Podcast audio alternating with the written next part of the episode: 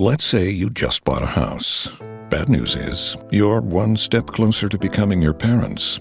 You'll proudly mow the lawn, ask if anybody noticed you mowed the lawn, tell people to stay off the lawn, compare it to your neighbor's lawn, and complain about having to mow the lawn again.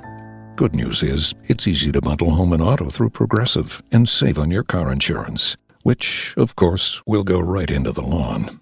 Progressive Casualty Insurance Company affiliates and other insurers. Discount not available in all states or situations.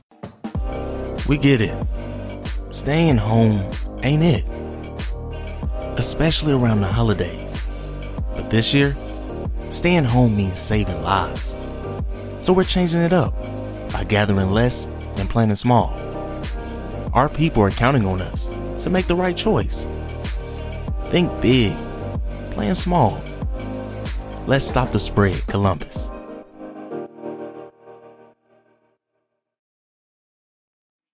Hi, everyone. We're two girls, we're bored, and this is Suddenly Grown.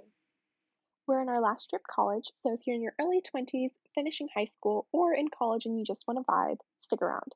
However, if you're also significantly older and you want to get into the minds of some 20 year old women, but in a non creepy way, come ahead and join us. Yeah, so this is our first podcast. We are very excited to be sharing this with you. Uh, the two of us have been talking about doing a podcast for about two years now. Mm-hmm. And this is something that we've finally gotten around to. You know, we have these incredibly long conversations, sometimes intelligent, sometimes not. Most most times not. Yeah, and we figured that we might as well record them and put them on the internet because all the cool kids are doing that. Yeah, I mean, it it really fell in line with how we were feeling about the pandemic, to be honest, because I feel like we, at least personally, I put off a lot of things in college to my last year because I was like, oh, I'm gonna do all my classes, I'm gonna be very serious, and then when I'm finally a senior, like now, I'm gonna get to enjoy my life, go out, do things that I never had time to do, but that just wasn't the case, and I just learned one of the lessons I learned throughout this pandemic was to do the things that you love progressively and so I've been doing that again. So I picked up um, art as a hobby. I draw now, and I also started reading again, which is something that I, I just I lost. You know, you and I were pretty mm-hmm. avid readers when we were young, and I can speak for the both of us that we lost it. Absolutely. I think before we met, so we met when we were 14, which is when we were babies in high school and we were freshmen um, and we were ferocious readers in middle school i would like inhale books. I would go to the library at school every single day like after i finished my lunch to like go return any books and pick up new yeah. ones for the next few days. for me it got to the point where the librarian librarian the, li- the library the library lady she the librarian whatever she knew me like on we she knew me and like sometimes she would have books for me set up because she knew the type of books I like. Mm-hmm. I was a big fan of fantasy, so I read a lot a lot of vampire books. That was just my niche. Like not as much of like um the Twilights, but I liked um Vampire Academy. I liked uh there was this there was a series. It has a moon on it. I really don't remember the name anymore, but I was just in. Oh no, no, there was like a blue book and there was a green. But I I know mm-hmm. what you're mm-hmm. talking about. Yeah. And then even like Beautiful Creatures, that series mm-hmm. I got really into. Yeah. What about you? Yeah, vampires were your thing. I mm-hmm. think mine was dystopian. I feel like the dystopian genre was just becoming popular when I was in middle school. Mm-hmm. Um, I think the first one that I read was I read Hunger Games when it became popular. Mm-hmm. And then I was like, oh, you know, I really like this. And I figured out that this was the type of book I like to read. So I read a lot more. And then I remember, I distinctly remember I was sitting in algebra class next to one of my friends and I was like, you know, I, all these books are like very similar. They're in this ridiculous society that they think is perfect, mm-hmm. but ha- they have a glitch. Yeah. And there's always a girl and a guy. And she's like, yes. She was like, that's called a dystopian book. And I was like, oh. And I was like, okay, so these are the type of books I like to read. Exactly. Um, and I was a bit of a snob. I definitely read a lot of the dystopian books before they became popular, and I'm weirdly proud of that. Mm-hmm you were not only a snob, but you also like to read what we call pink books. That was like Sarah Dessen and like and her posse. Sarah Dessen is not pink books. Mm. So for the general public, pink books is a term that we came up with, I think, some point in high school to describe the books that you could sit down and read in a few hours. They are usually pink. They usually have a girl on the cover, mm-hmm. and the main topic is usually about how much she hates her life, and there's usually a boy involved somewhere in there. Yeah, and it's it's very vanilla, you know, like she's dealing with probably an un- a popular girl. It, it's just like a Disney movie made into a book with a little bit more romance. Mm-hmm. Yeah, that is what I feel like that very accurate accurately describes it. I think I had a healthy a healthy combination of dystopian novels and pink books. Mm-hmm. Um, but I distinctly remember in seventh grade, one of my one of my friends, my actually my science lab partner, she made fun of me for always reading pink books, and she was like, "I bet you couldn't read a real book if you tried." Oh my god! And that's actually how I started reading the City of Bones series. Oh mm, my god, Cassandra Clare. That doesn't fit into like dystopian, but that fits into like the fantasy realm. Cassandra Clare, I can still read her books to this day. I can't say that I can read a lot of the books that I read when I was younger, but the Mortal Instruments set me. The fact that I could read it when I was 13 and mm-hmm. read it when I'm 21, that mm-hmm. says something. That says a lot. And the fact that she had spin-offs. Actually, the Mortal Instruments isn't my favorite. It's the um the Clockwork Angel. The yes, the the the, the trilogy. The trilogy. Yeah, oh, when they go to perfect. London. That that I know that you like historical, you know, you like historical mm-hmm. fiction. I'm not a big fan of historical fiction, but this was it satisfied my need for fantasy and a bit more maturity, you know? Mm-hmm. And like and which is something that I've been looking for in the past few years as I've kind of like fallen back in love with reading because I kind of felt ashamed of the fact that I would read and read so much fantasy when I was younger and I felt like as an adult I had to read books that you know were more mature and I every time I would read in college, I'd read things like Michelle Obama's memoir, I'd read The New Jim Crow, I'd read Educated, or The Handmaid's Tale, which are amazing books, but they're extremely heavy. And sometimes you just don't want to depress yourself with a book like that all the time, right? And so I wasn't mm-hmm. reading a lot. But now I'm going back and finding myself reading like adult fantasy, and I'm vibing with it. Yeah, and I think we were talking about this earlier, but a lot of the books that you're reading now is actually a there's a, there's a name for that genre. It's called new adult. It is pretty much young adult books, but a little bit more racy mm-hmm. um, and more mature themes.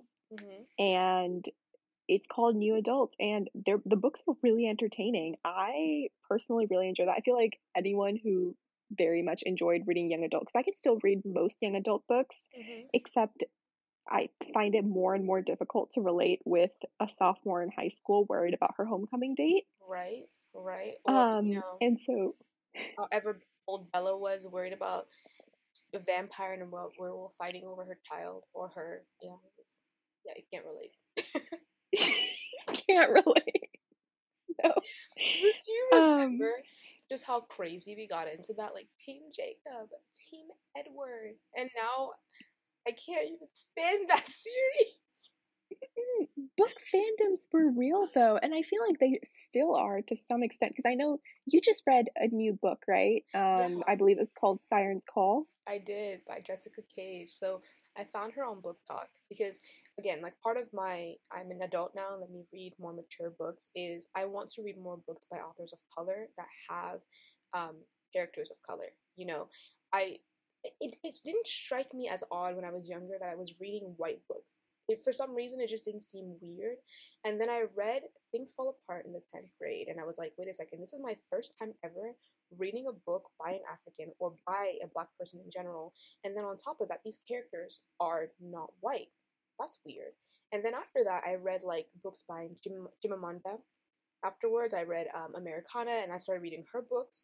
And now I'm reading fantasy right as a page that falls into that, like that satisfies my need for an imaginary world that is just so strange and like i love mermaids mermaids you think you know that my favorite like greek god is poseidon right? Just because like the water. Oh absolutely. Yeah. yeah. And so this fits like my love of water and also characters that are black and an author that is black and i just feel like i'm supporting her and i really like that. Have you been reading books by um authors of color? Yeah, so this is also something that I, again, I grew up reading, I guess what you would call white books with white protagonists.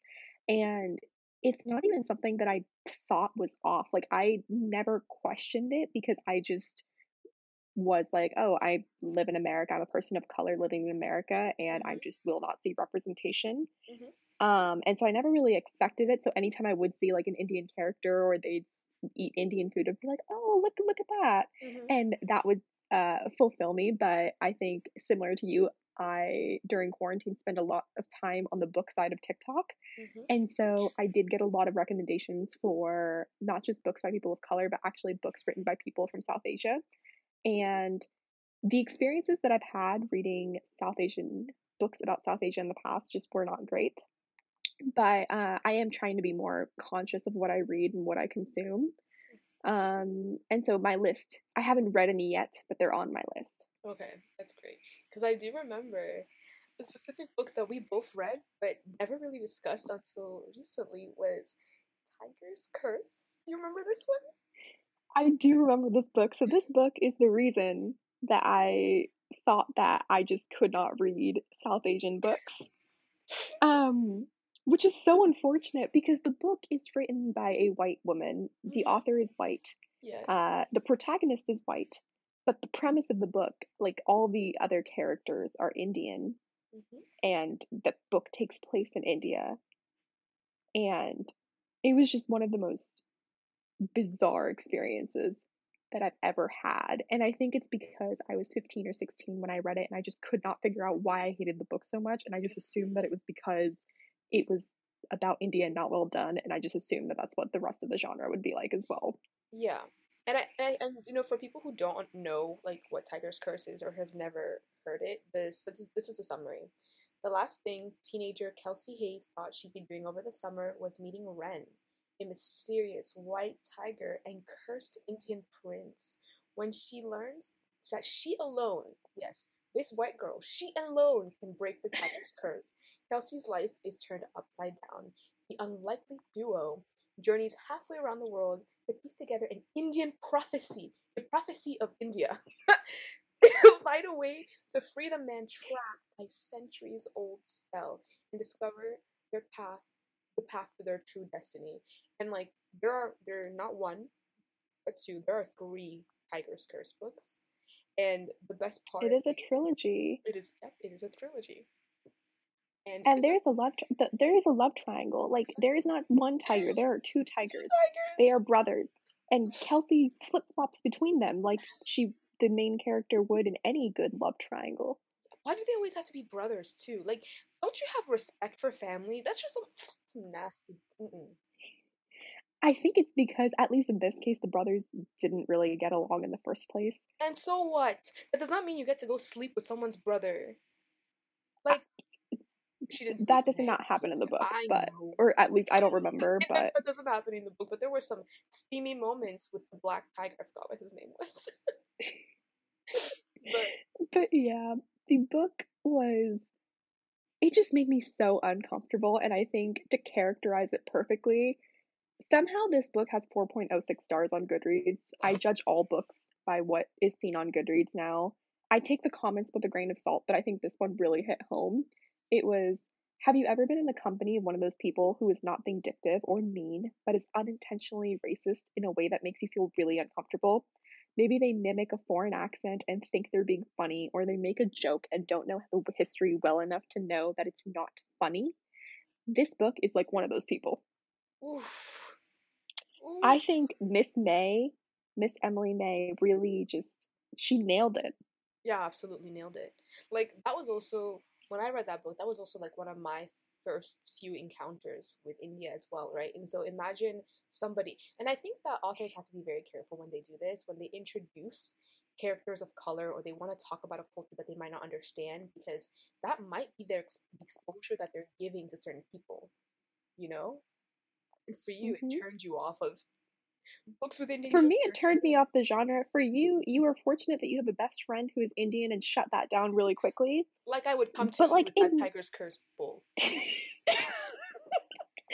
But imagine you lived in the Midwest somewhere and you randomly picked up that book and you your name was like you were blonde and your name was Samantha and you picked it up and you were like so this is what India is like? Right. And it's not to, it's really not to make fun of any blonde Samanthas. I'm sure y'all are fine. But it's like you it, that is what happens sometimes because the interactions that you have with something that is not in your environment that you don't have access to that is what's going to stick by you you're going to think all indian dudes are red and they're all tigers and not to I, am not dismissing this book i am I sure am. the author had a reason to write about the indian culture i'm just very curious as to why she chose to write about a culture that's so different Mm, okay. Um, All right, fine. We can we can play devil's advocate advocate because she does have a white protagonist, oh, right? Oh, I know, I know. And I so, I'm curious can... why she chose to write this book in a situation, or like just in an entire like it's a, the That's entire true. book pretty much takes place in India. So I'm curious why she chose to write it in a different culture. Like, did she go to India and fall in love, or or my question did she do is... an eat, pray, love thing? did she read about it? my question is, why didn't you just do a J.K. Rowling and then create a whole new world and still mess up the racial component of it? Like, she yeah. could have also done that. She could have done that. Yeah, I think we'll just leave this book where it is. I read it a few years ago. If you want to laugh, you can absolutely go read it. Absolutely. Um, just please note, it is not an accurate portrayal of India mm-hmm. or Indian food or Indian men. I was out here thinking I'd find myself a Ren. All right, but honestly, I'm very serious though about like the J.K. Rowling comment I just made. Like, I I think both of us we are mm-hmm. Harry Potter lovers. I'm absolutely. What what person have you met that isn't a Harry Potter lover? I have yet to meet someone who doesn't love Harry Potter. I actually have met quite a few people that have never read it. Okay. Watched it? Um no, who haven't read or watched it. And I think at this point it's a pride thing for them where they're like, "Oh, I've never read it." And I think they enjoy being inflammatory. There's actually so, there's no, there's actually this podcast called Pottermore or something, Potter something mm-hmm, where this man yeah. is like, "Oh, I've never watched Harry Potter before. Watch like I'll read it out loud or comments yeah. on it or something. I'm like, and he comments okay, on it, yeah. Oh, flex, I guess. This is all of my this is my childhood, but whatever. You're gonna monopolize on that, okay? I think I personally, so my history with Harry Potter is that when I was like four or five years old, my dad was watching the second movie. Mm. I saw Ron cough up slugs, oh, and I swore I would never read these books or watch those movies. But then I was at a party and someone was watching The Half Blood Prince when I was in fifth grade, and I was like, "This is so cool! I'm gonna go read all the books." So, so that was my introduction. You were turned off from it too, because I was, because I saw The Prisoner of Azkaban, and I saw Dobby the house elf, and I thought that was the creepiest thing I've ever seen in my entire life. I was so terrified of that thing. I said, "Woohoo!" because it was like because you know also he was causing a bunch of trouble for Harry, mm-hmm. and I mm-hmm. think at the time I was like I was I was in like I, I was really young. You must have been young. Yeah, because the third movie came out when we were pretty young. Right, and I couldn't understand that Dobby was enslaved, and I could also couldn't understand that like the nuances in the film like at all, right? And I was just terrified. You want to identify with the most powerful character, which is Harry, and like I also told myself I'd never read it. But then I think you know my classmates were reading him, and I kind of picked up the series. I vividly remember when I read The Deathly Hallows. I finished that book in two days. This is to this day I am 21 years old, and I count that as one of my top 10 accomplishments because The Deathly Hallows is thick. It is so fat. I I also finished it in two days. I my birthday party was on a Sunday. I had read the first six books. The seventh book had just came out. My friend gave me the seventh book for my birthday she wrote on the inside too, which I was like kind of peeved about. I'm still right. peeved about it. Um, but I read the book all of Sunday, went to school Monday, came back from school on Monday, and I finished it before I started my homework. Yep. My mom was so pissed at me during the time when I was like reading the series mm. because she'd find me in my room, right, with like my my light on under my covers just reading it. She's like I remember her getting mad at me for reading. She pulled books away from me, but she, and she also thought that I couldn't read as fast as I did. She was like, "There's no way you finish that book fast." I'm like, "Just because I can read fast, just it, just because you can't, it's no." Okay, it's not even that. It's just that we have absolutely no reason to lie. You and I both Right. hate rereading books. That's true, and that, that's I only reread a book if I like love the book. and that's what I was annoyed with with myself as well because I read that book way too fast and I maybe I can reread it now because it's a good I don't know more than 10 years since I last read it but I hate rereading books because I already know what happens so I skip to the juicy parts you know I actually this is something that's changed over time. So I used to hate reading books, Mhm. and if a book isn't good, it's not worth my time. I definitely will not reread it. But if I enjoy reading a book, I will reread it again and again. and again There is actually a book by Sarah Dessen that I read at least once a year. I've been reading it at least once a year for the past five or six years. oh which one is it It's Lock and Key. I don't know why. I just really enjoy that book. That's like her I like, read it. most basic book in the entire world I'm not not. I enjoy the book. I don't know what to tell you. oh my god I read serious literature as well. okay I know you do I know you do you read your pink book read your pink book I read my pink books, but I have a healthy balance.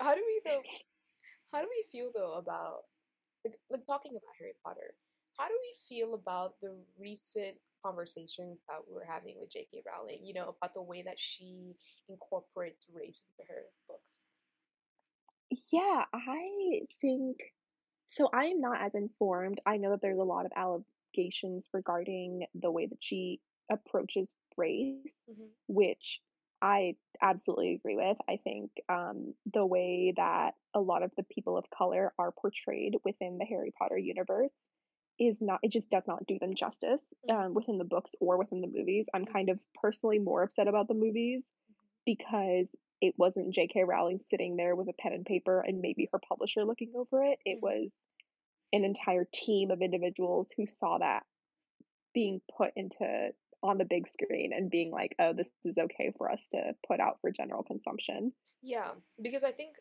the points of contention was like Cho Chang, right? Because of her name, and and there's also Two last names. two last names. It, and I didn't even uh, notice this until someone on TikTok mentioned that in the Potter universe, there is literally Severus Snape, Albus Dumbledore, all of these names that are very imaginative.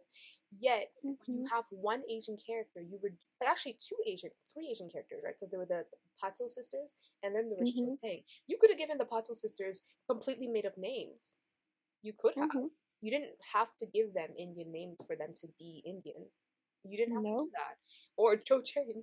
Like, come on, bro. Like that's that that's a lot. And I think I think even with Cho, there's this discourse going around of the fact that like Harry had a, a bit of like romantic a romantic situation with her, a bit of intimacy with her, and then dropped her for a white girl. But I'm not exactly sure if that is truly the intent that was made because there are beliefs of this like that oh you'll play around with a girl of color but then ultimately choose a white girl. But I really I think that might Mhm. be a stretch that I don't know. I don't haven't reread the books enough to be able to see that as the problem. But I think the main point of contention was her like was her name. Yeah, and this is obviously just a conversation of what we've read and heard in the past few months regarding this. I personally have not read the books in a good 10 years. I don't think you have either. Mm-mm. So we're not speaking from our personal observations. Yeah, and if I'm Um, being completely sorry, Yeah, no, go ahead. and if I'm being completely honest, I wasn't reading it. I was really only reading the books for the duel, right? And to, and this what Harry Potter came out in the '90s, right? The early '90s. Yeah, the. J.K. Rowling wrote these books a good 20 years ago, and back then, I'm not gonna lie, I would not expect a white woman to include people of color in her books and do them justice. I I would not expect. I would not expect that from a white British woman Remember, these are the OG colonizers of the world. You really expect them to be understanding about racial, uh, racial justice and inclusivity. Mm. Mm-hmm. And I think the push to include diversity within popular media, it's actually a very recent movement. Yes. Um, and the push for representation is also a recent movement, and I absolutely understand why we need to see that because only once we shove it into everyone's faces will it become normalized. Oh, absolutely. But I think this just was not the standard back in the 90s. So I think to some extent we can accept at least the books as a product of their time. And I think the best we can do is to hold J.K. Rowling to a higher standard with the not just her tweets, but the literature that she posts. Um, starting the now. Rest, yeah, all of the books that she's written, like after Harry Potter, we have to hold her accountable for. Mm-hmm. I heard that there are many more transgressions apart from just like the racial ones as well. But yeah, that poses because I remember a lot of the media I consumed and a lot of the books I read that, that were a bit older. I didn't expect them to do that, and you have to remember, like for example, the the shows from the early 2000s or even late 90s, like the women were predominantly white. They were very skinny. Just the standard was not what we see today. And no, absolutely not. Is it is it unfair to say that I hold books and movies and TVs to a different standard, right? For me, when I see a book, I feel like it's more intimate than a movie is. Mm-hmm. You know. I think with books, it's just so we talked about Harry Potter and we talked about the Tiger's Curse, and we can see it right then and there. When a white woman goes to write about people of color, mm-hmm. she does not have personal experience. There's a reason that the first rule of writing that we are taught in school is write what you know. Mm-hmm. They very clearly, unless they are so embedded into that culture and have such a thorough understanding of that culture, they cannot accurately portray people of color and they cannot do those characters justice. So I would not expect them Mm-hmm. to include them in their writing. I don't think we should expect them to include them in their writing. Like, if someone from, say, Forks, Washington wants to write a book about Forks, Washington and only include white people, more power to them because yeah. I would rather they do that than include people of color and be either intentionally or unintentionally racist in the process. Yeah. And that's completely different from movies and TV shows because there's there are whole production teams that go into making sure that like you produce something that is good, right? Because mm-hmm. I mean, I think we've seen in the, the the last couple of months with the push that you know TVs and movies have to include people of color, and you see them on screen, but you don't see them in like the ca- the you don't see them as directors or you don't see them as writers. You don't see the people the people that are making the decisions. Ultimately, also yeah, absolutely. Like the controversy surrounding the latest Mulan movie that just yeah. came out. Absolutely, like, and there first the fact that it's um in uh they used it was it was a film at a Uyghur camp, I believe, or mm-hmm. it was filmed in a city that had a Uyghur camp, camp, I believe. Yeah. yeah. And then on top of that, that no Asian American people were at the table making the decisions about this film. None at all. Mm-hmm. It was basically white people interpreting Asian culture all over again, which is what Disney has already been doing with all of their movies, like The Lion King, Aladdin, Aladdin, Aladdin, and even the Mulan that we. I mean, I love Mulan. I'm not even gonna lie, but mm-hmm.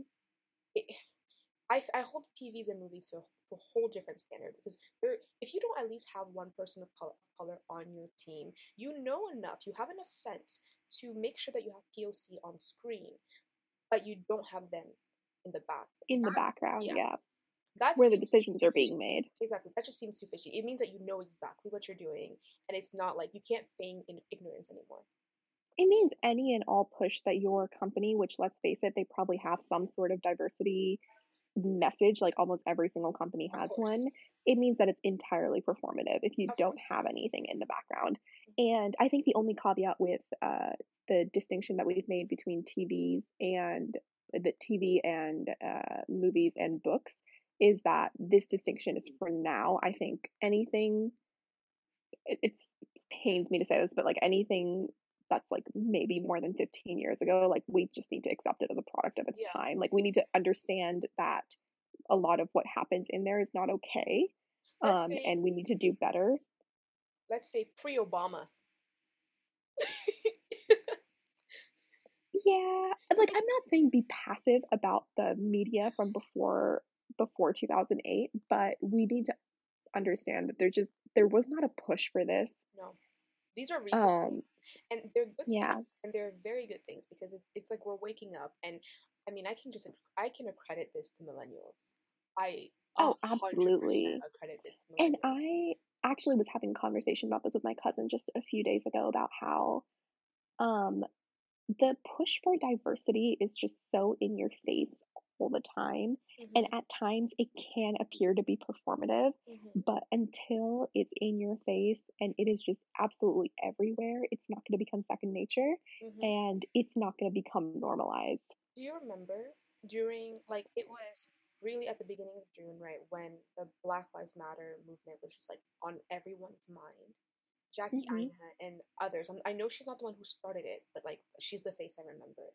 She started this "Shut Up, uh, Put Out or Shut Up" campaign, "Pull Up or Shut Up," I think, campaign where she was challenging makeup companies to show the list of people of color they had as executives, right? Yes.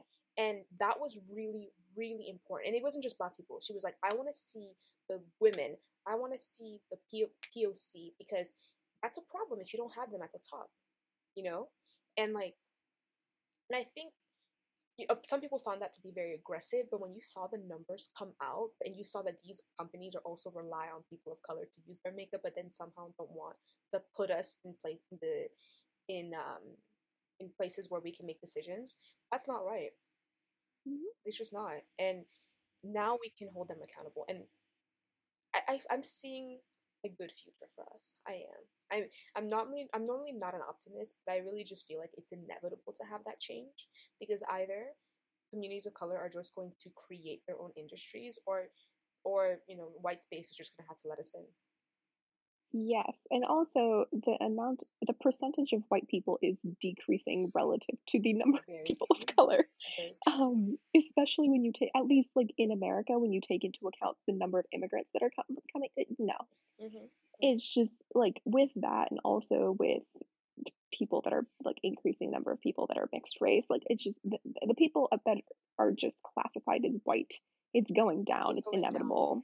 I mean, and, and also it's important to understand that this is inevitable just because of the fact that America runs on immigration. Like Mhm. America runs on people who are not from here, and like the sooner this country gets it, the sooner we can all be happy. hmm You know? And that's not to say there aren't barriers for people of color and No, that there aren't very serious issues affecting them. I just think that at least in terms of diversity, I think there's a lot of work to be done, but I am optimistic about the direction where it's going. in which Yeah. this is headed. Yeah. Like okay, I started watching this show Girlfriends on Netflix. I a lot of people grew up with it, but I was too young when it came out. It came out in 2000, right? So it was not a show mm-hmm. that I could have watched. And I watched the way that they talk about certain spaces, and there's still issues that transcend to this day. But I like first the women are the women are skinny. It's a bit scary to see that because they're gorgeous women, but I'm like, wow, there's such a push to have women of different sizes and shapes on screen now. Like, in, have you seen Euphoria? Yeah. Like, they're so different. Like, I mean, it's not even just the other show. They're just like push to a push to see women of different different shapes and different sizes on screen. And there's also like the main character. She works in a law firm, right? And for example, that in that law firm, they didn't let her have MLK Day off, you know, and she has to fight hmm for that. And just the language around racial equity and diversity and everything, it just wasn't there in like the 2000s. And so I feel like when people are like are thinking that it's bleak and that you know nothing's happening, change is happening. We might not see it, and it's not happening as fast as we want it to be, but we're getting there. We're getting there. And like again, thank our millennials. Do you do you remember how we used to not consider ourselves millennials? Absolutely. I think when we were in high school, a lot of the rhetoric surrounding millennials was those articles about stop buying avocado toast and maybe you could be able to buy property. That still hurts. That actually still hurts. And I think, uh, I mean, because what are we? We're not exactly millennials. We're born in 99, right? We're we born 99 we're not millennials. We're not generation z. I think depending on who you ask they would lump us into one or the other. Mm-hmm. but growing up like at least in high school we hated being called millennials. Yeah. And we are definitely not generation z oh, because we just not. don't have that sort of chaotic energy. We don't. We're not about to burn buildings down. Like we just don't have that at the same time, I feel like we're becoming more and more millennial like as we grow up, right? Absolutely. It I think sense. we sympathize with them a lot more as we get older because I think when we were in high school, a lot of the first of all, we didn't understand the concept of nuance. Mm-mm. We really and didn't. on top of that, a lot of the issues that millennials get the most um, get the most like I guess uh, clap back for, for yeah. The most criticism for is for it has to do with legitimate issues that you don't really feel until you are become on your way to becoming an adult. Yeah. Um, like student loans and job searching and whether or not you're going to go to grad school. Like those are all decisions that millennials were making when we were in high school, and we were all like, "That I don't understand it. I don't understand why can't they just pay their taxes and go right. buy a house?" I don't understand that, why that's so stressful. And it's like, mm-hmm. well, when when boomers were buying houses and going to college and everything, it was significantly cheaper, you know, and it was like it wasn't as hard to get into college. Not it didn't work. It's like I feel like when older folks hear it, they they see it as like you're invalidating my accomplishments, and it's not that. Just understand that absolutely the world has not. changed. Yeah, mm-hmm. the world has just changed, and it's harder now.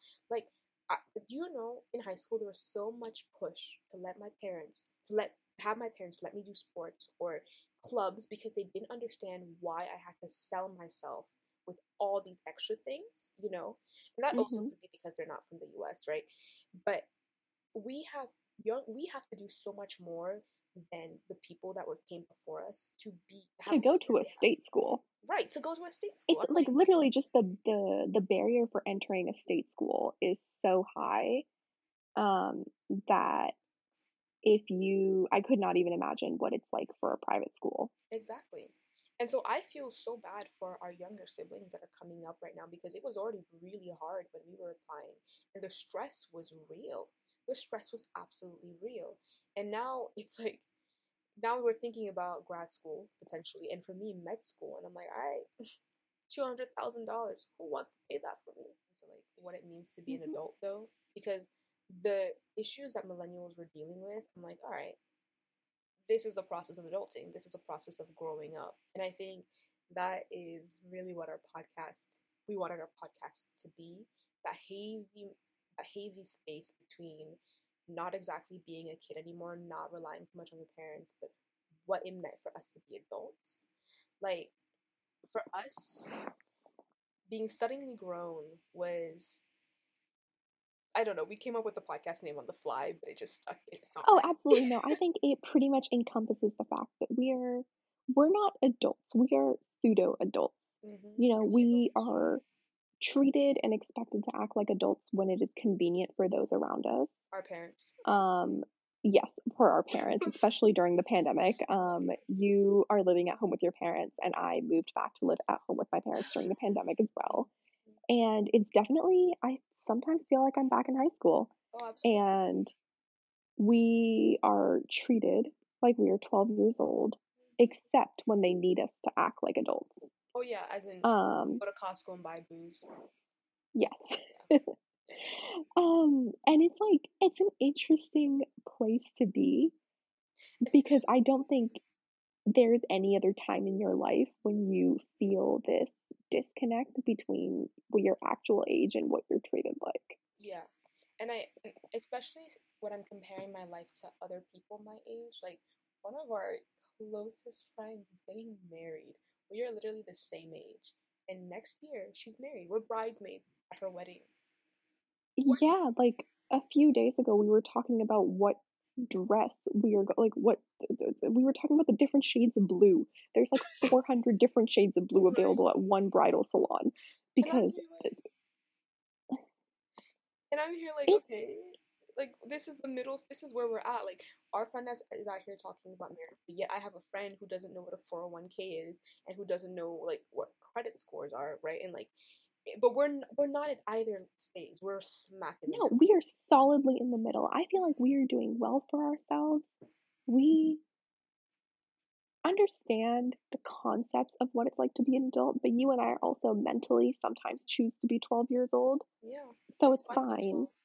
And I and I think it goes back to the idea of the standard of adulthood shifting, right? Because I remember mm-hmm. when I was in high school, I used to think that being 16 was so fly. I'd get a car, I'd be driving everywhere, you know, I have all this freedom. And then I turned 16. Because in popular media, yes. we see you turn 16, your parents hand you the keys to a shiny red car and mm-hmm. you go pick up your friends and you go get burgers or milkshakes or whatever. in reality, you go, you go to, to Costco. Yep. Your mom requires you to get your Costco membership that you have to pay for, and you drive to Costco in a blue minivan and pick up said groceries. that was my experience. Yes. Mine was a little bit different. I drove a gray sedan, but I pretty much just became a chauffeur. Like the day I turned 16, I became a chauffeur to my little sister. Exactly. And then when we turn 18, we're like, all right, 18 is adulthood. You know, you're legally an adult. You can get tried as an adult. This is the time, you know, real respect comes. Great. But then you realize you can only buy a lottery ticket or whatever. You can't do anything at 18. Mm-mm. You, I was a senior in high school when I was 17 day, 17 years and 364 days old. I was still a senior in high school and it's the weird. day I turned 18. It's weird because you're you go from having to raise your hand to go to the bathroom to all of a sudden having to know how to manage student loans, knowing how to handle yourself in college, handle your life at that point. It, mm-hmm. It's like there is no center after, absolutely. Is no it is a very difficult transition. I think it was cushioned for mm-hmm. us because we have the support of our parents. Yeah. And let's face it, we are women that are also children of immigrants. Mm-hmm. So we had a very different experience than what you would expect um, the typical American teenager to have when they turn 18. Mm-hmm. But it, it's still like that level of being constantly watched to having this like unnecessary amount of freedom. yeah. Was it was unnerving, but I definitely did not feel like an adult because I feel like all of that new responsibility it just hit you so hard that you felt like you were drowning and i feel like adults are cool and calm they know what they're doing right okay and then you turn 21 is that adulting then is that when you're finally an adult no now you're just like an adult that can drink legally oh, yes legally drink but you still don't have anything but then no no no no i think i think what it is is when you turn 26 then you're a real adult because you get kicked off your parents insurance and you have to fend for yourself that's true. At that mm-hmm. point, you have to have life figured out. Exactly. Because if you're if your parents are still if you're still on your parents' health insurance, you got nothing. So this is my problem though, because at that point I will be smack in the middle of, of med school, so you might need to claim me as a dependent. Just just let Yeah, you can just go from being a dependent on your parents' taxes to being a dependent on my taxes. Um I don't even know if I can claim another adult as a as a dependent unless they're my spouse or something like that. Hey. Oh, maybe you could get married. Maybe that's the solution. Get married to you? Are you proposing to Not me? to me, but to oh, someone else. I love the rejection. She said it so quickly. There was no transition. I'm cute. You guys might not be able to see me, but I'm very cute. You don't sound it. Well, thanks a lot. But you know, like, with in all honesty, I think where we're at right now is we're trying to figure ourselves out. And I feel that sounds so cliche. Ugh, but it's the truth. We would have 17 year old us would have mocked us so oh, hard. God, that's a, I'm figuring myself out, you know. I'm just taking the time I need to figure out my next steps. but it's the truth. I think they're cliches because they're true, right? They're cliches because they're true. We're figuring ourselves out, and we are in the we're seniors in college. I'm going to go to med school in two years. You are going to get a job this year to then, you know, pay for our lunches until I have money to return the favor. But yeah, absolutely. I'm going to pay for our lunches and I will be keeping very close track of them with interest until you become a rich doctor, at which point it, the tables will turn. absolutely. But, you know, this it's as much as we can complain about you know being treated as, as kids or adults from convenience sometimes i think that we're absolutely lucky to have the families and like the support system that we've had and this this pandemic has made that so much more clear you know Absolutely. We are so fortunate to A, be quarantining with a support system. Like you and I are so fortunate that we get to stay with our families mm-hmm. and not go insane from living alone. Because I know so many people that are staying alone and it's just difficult for them to so not interact with anyone. Mm-hmm. And on top of that, should anything happen to us, we have access to healthcare. We have access to good food. Um, we're not in we're not lacking in any major way. And as much as we love to complain about any minor inconveniences, but they're all first world problems. We are Absolutely. fine. We're fine. We're just we're just growing. That's it. Yes. That's it. We're growing pains. Oh God. Oh, stop with the cliches, please. but you guys for listening to our rambling. This was our first official podcast. Um, I hope you stick around and listen to the other ones. We are really nervous and we hope that you can vibe with us in the future. Yeah, so if you made it this far, first of all, I applaud you. Yeah. But thank you so much for lending us your ears, and we hope to see you next week. On Suddenly Grown. Hi, it's Jamie, Progressive's Employee of the Month, two months in a row. Leave a message at the. Hi, Jamie. It's me, Jamie. I just had a new idea for our song about the Name Your Price tool. So when it's like, tell us what you want to pay, hey, hey, hey, and the trombone goes, blah, blah, blah, and you say, we'll help you find coverage options to fit your budget. Then we just all do finger snaps while a choir goes, savings coming at ya, savings coming at ya. Yes? No? Maybe? Anyway, see your practice tonight. I got new lyrics for the rap break. Progressive Casualty Insurance Company and affiliates. Price and coverage match limited by state law. We get it. Staying home ain't it? Especially around the holidays. But this year, staying home means saving lives. So we're changing it up by gathering less and planning small. Our people are counting on us to make the right choice. Think big, plan small. Let's stop the spread, Columbus.